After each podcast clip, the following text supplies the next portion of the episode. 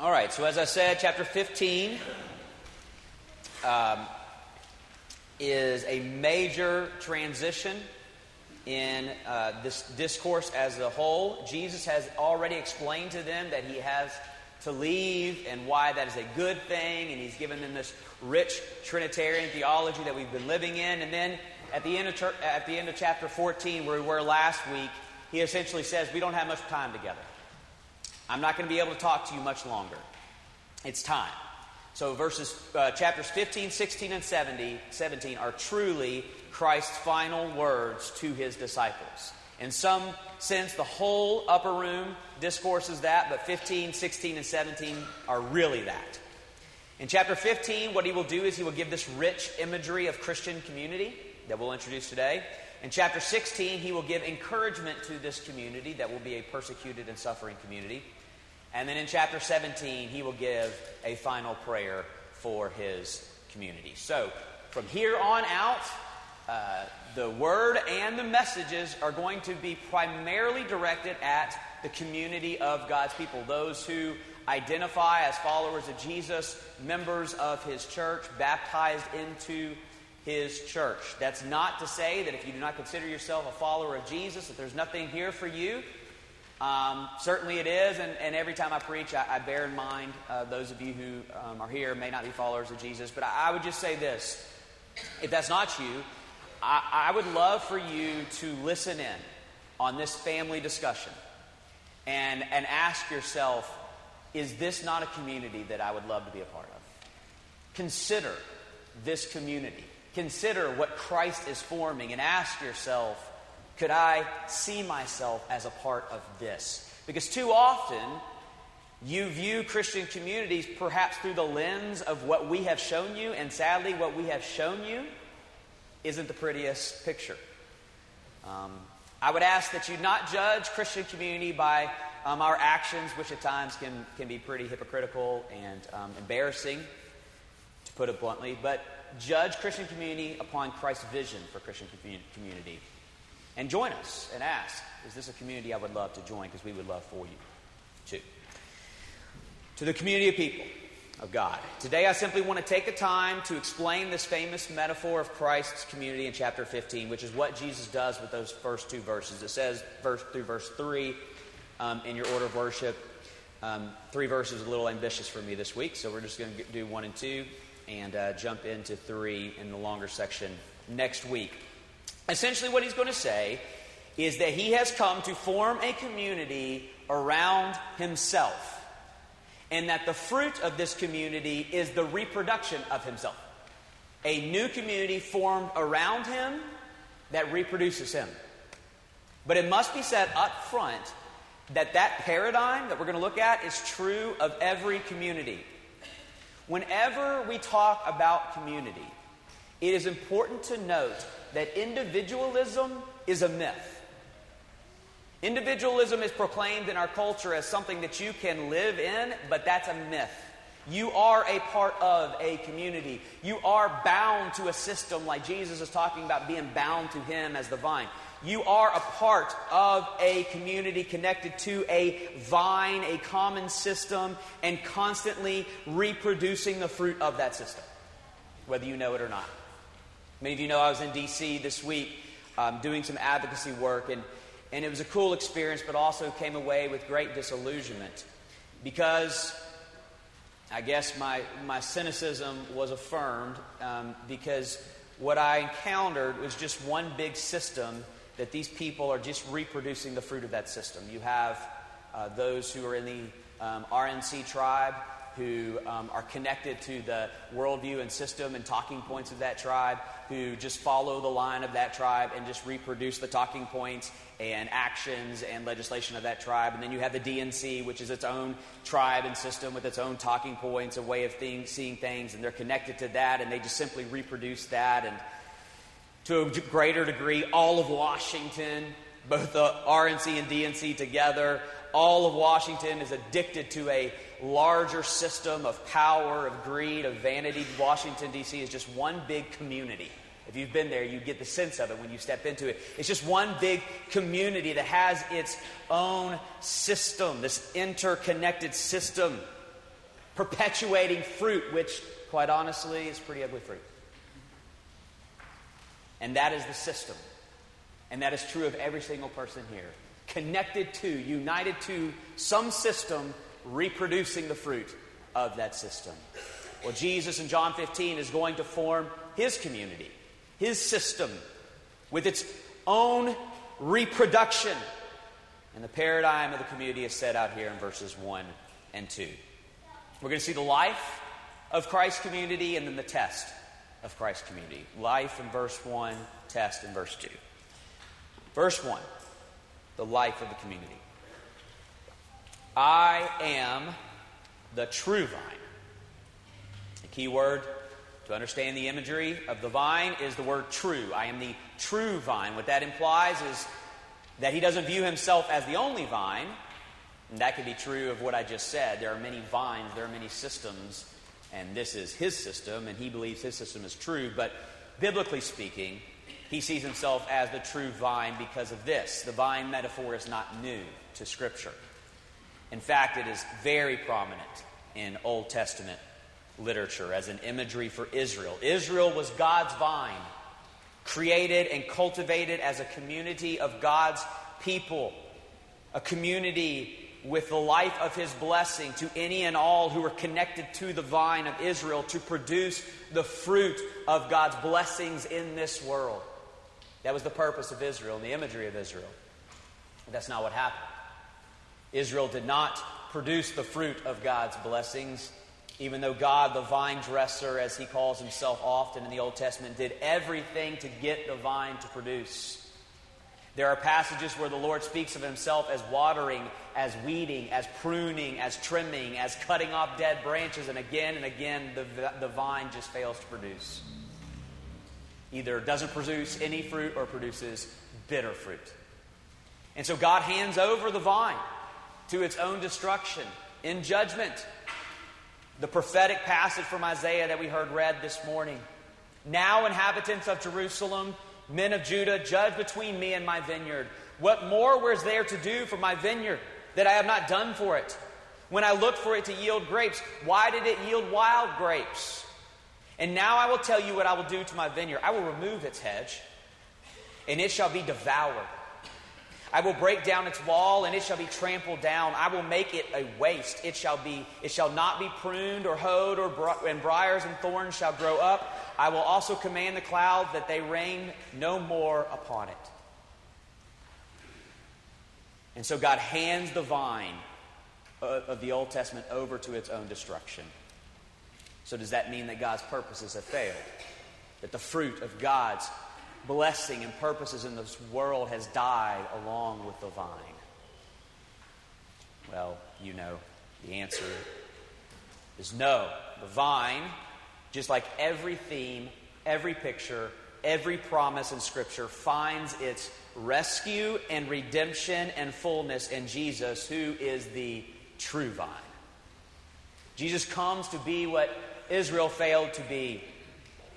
And so, from the dead, overgrown, weed infested vineyard of Israel's story sprouts forth what Isaiah promised.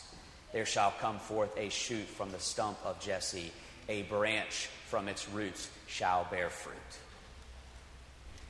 The promise finds its fulfillment in Jesus, the son of David, the son of Jesse, who comes and says, I am the true vine. I am the source of life, of promise, of blessing, of hope to this world.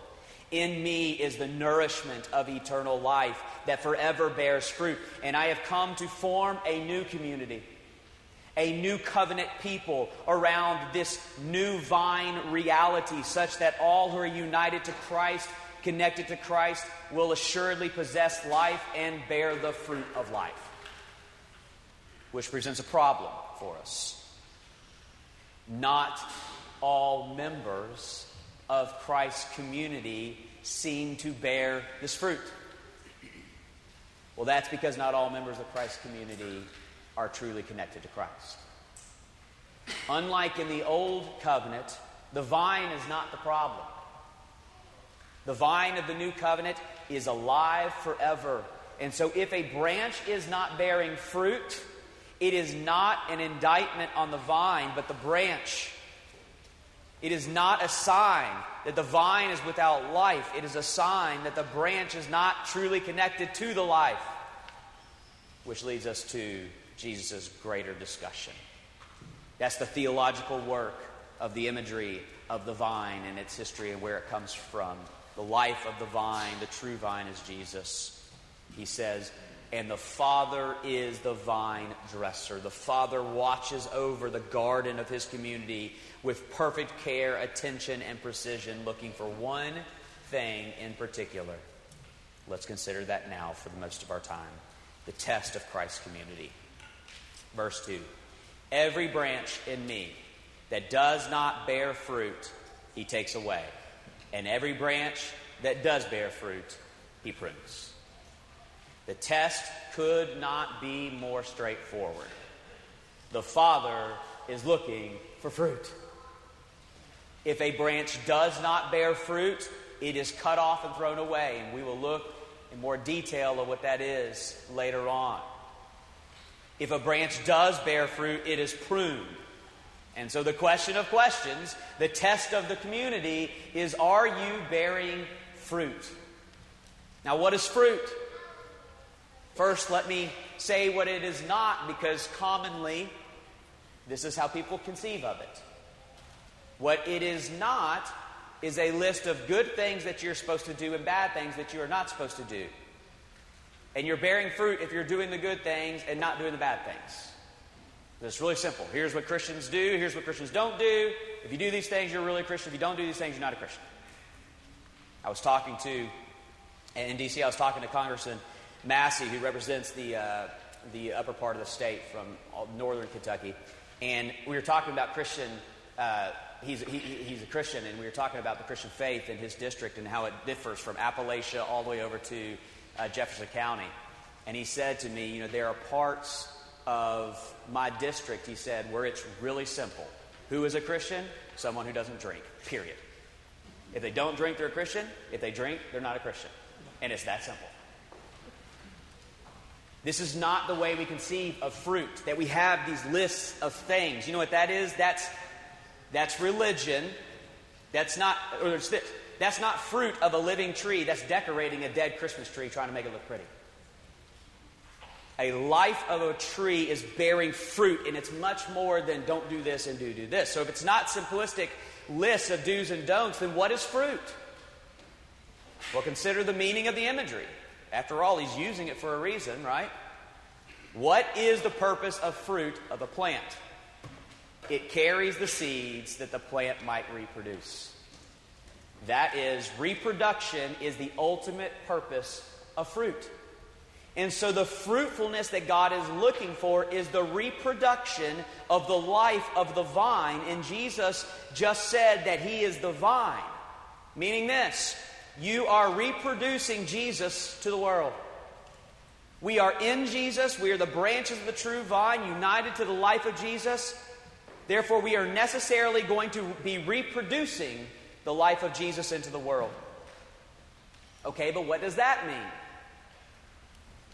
Some like to define it simply in terms of evangelism and conversion.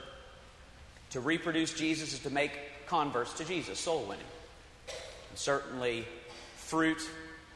Included in the fruit is evangelism. And might, one might make the argument, I'm okay with it, that conversion to Christ is the ultimate fruit of the vine. But to make it exclusively evangelism is a woefully deficient view of fruitfulness that dismisses so much of our life and our work.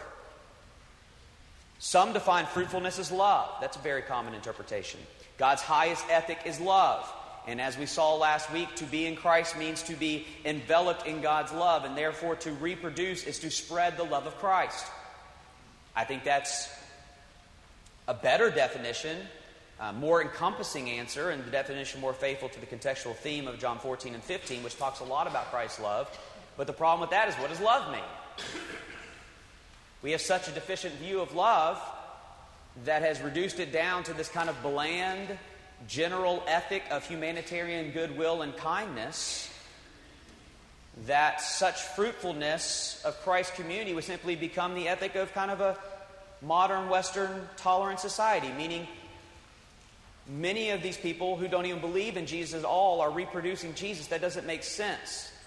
The reproduction of love is right, it's the right answer, but it's a confusing answer because of how we conceive of love. So, what is it? Well, if it's reproducing Jesus to the world, then let's not overcomplicate things.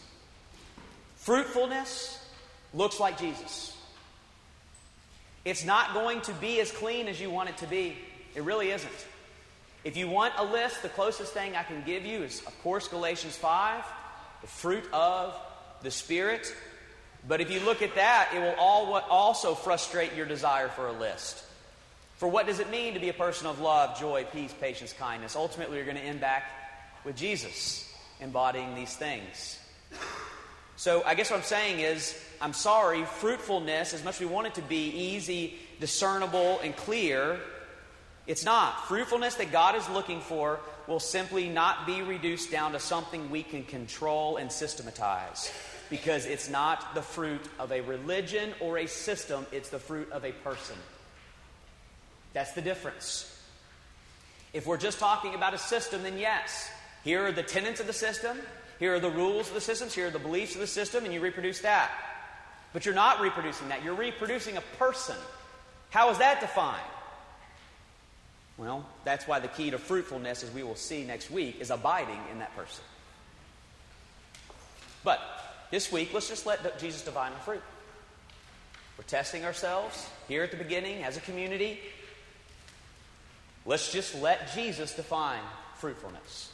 So perhaps it would help to ask some diagnostic questions that flow from the life the, and work of Jesus. This is where I would like for us just to test ourselves. I just kind of went through the Gospels thinking about Jesus and formulating some thoughts. Jesus sacrificed all that he had to prioritize the needs of others. That's the essence of the gospel, as Will said. He who became rich, he who was rich became poor so that those poor might become rich.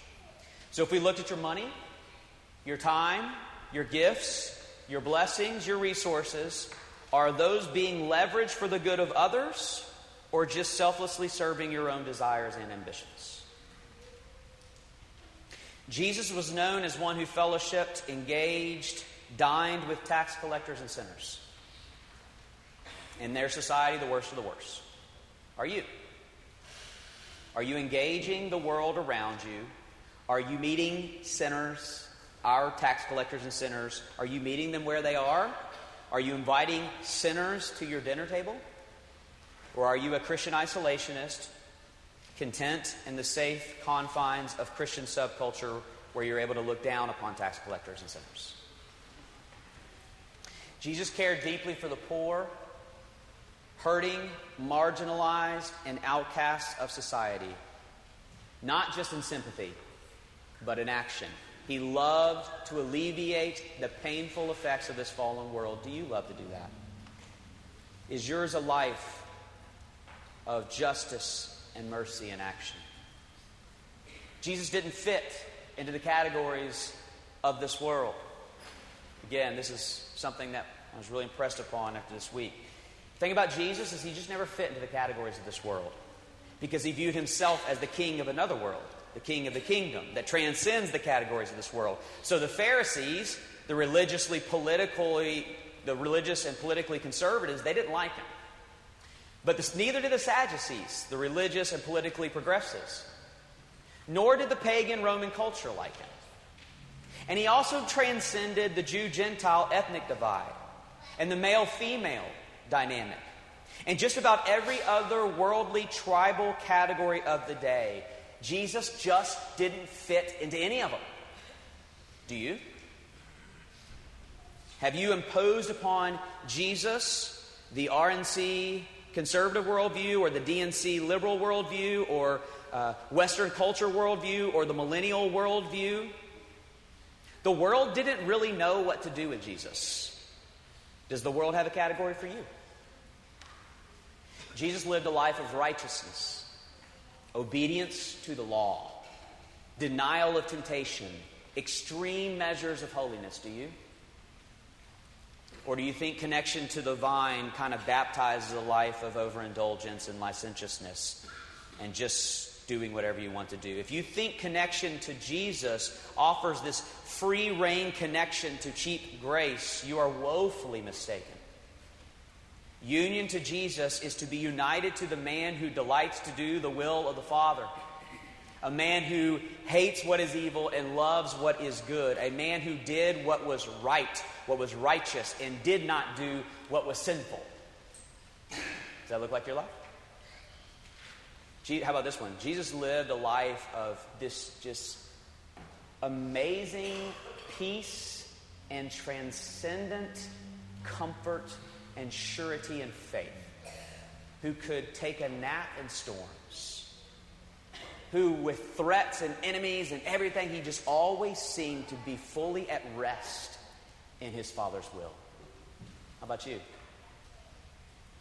Faith, peace, trust, or wrapped up in this life of anxiety, just like the systems of this world that are so fearful and so paranoid.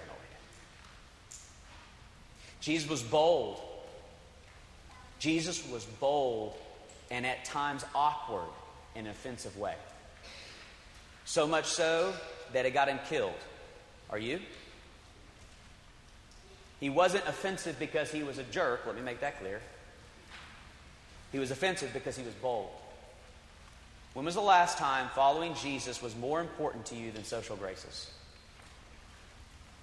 When was the last time someone didn't like you? Again, not because you're a jerk. You don't get that out. Someone didn't like you because you were a follower of Jesus. When was the last time you were persecuted for righteousness' sake? Because of Jesus. When was the last time the world hated you because of Jesus? Because the world certainly hated Jesus. I was in a cab ride this week, and uh, the driver was a was a Muslim uh, driver, and he from all the way from my hotel to the airport, he evangelized me. He, he, he, he, shared his faith with me and and um, told me the tenets of Islam and what I needed to do to escape Allah's judgment. And I listened politely the whole time. And then we were getting out, and I said, Man, I've, I've listened to every word you said. I've considered every word you've said. I appreciate your willingness to be bold with me. Thank you so much for being honest with what you believe. Can I tell you that Jesus Christ is the Son of the living God?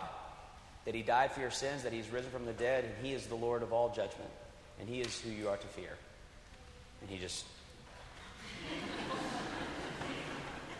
See ya.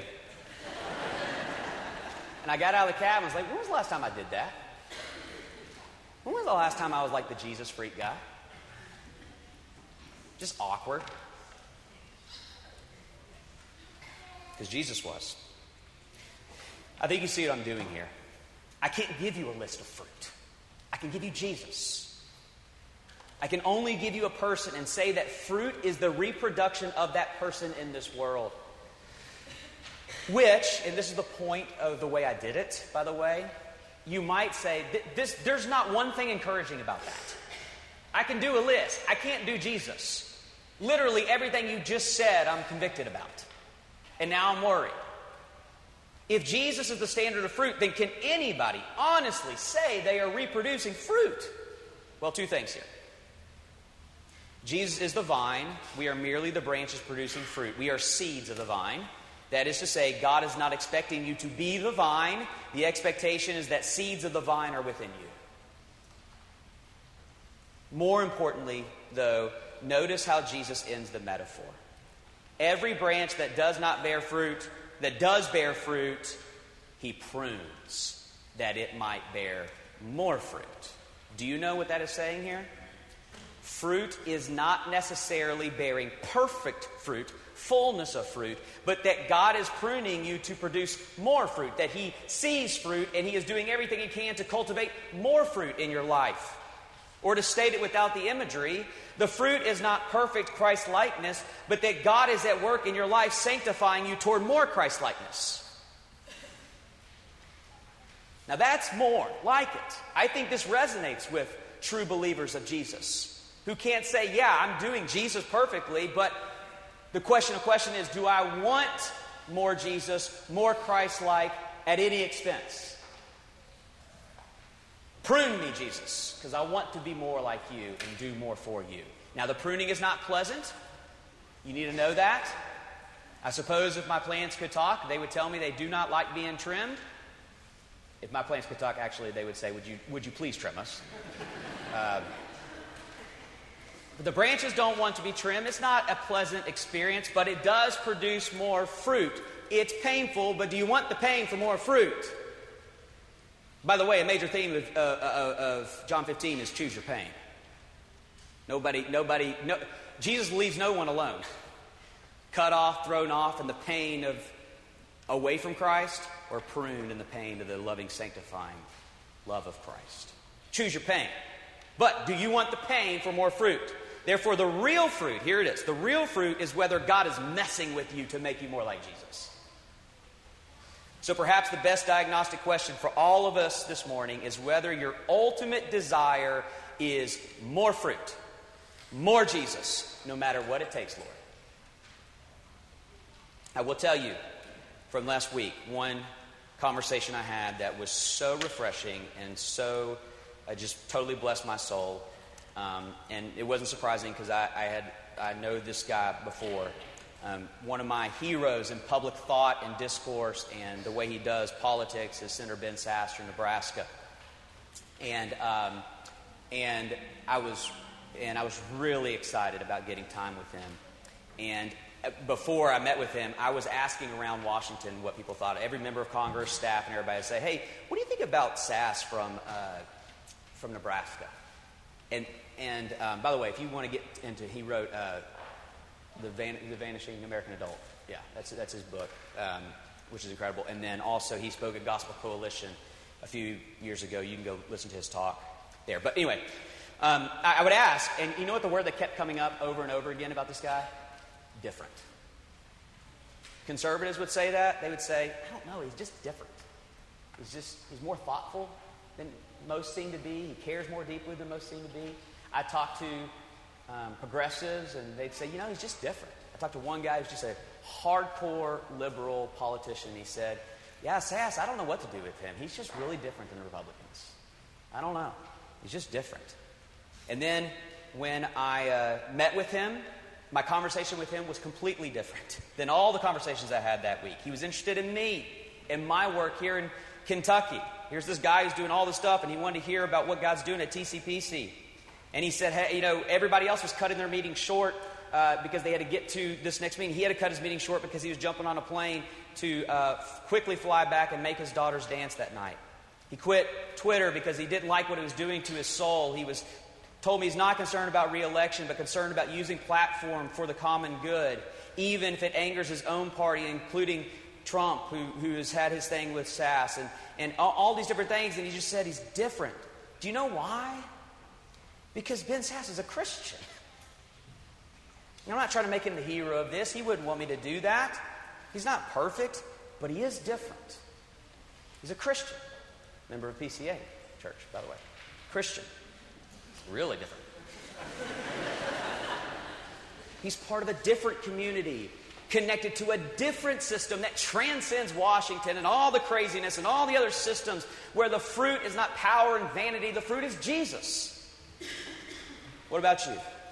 Is your ultimate desire the reproduction of more Jesus in this world, or do you want and do you want pruning for the sake of that reproduction?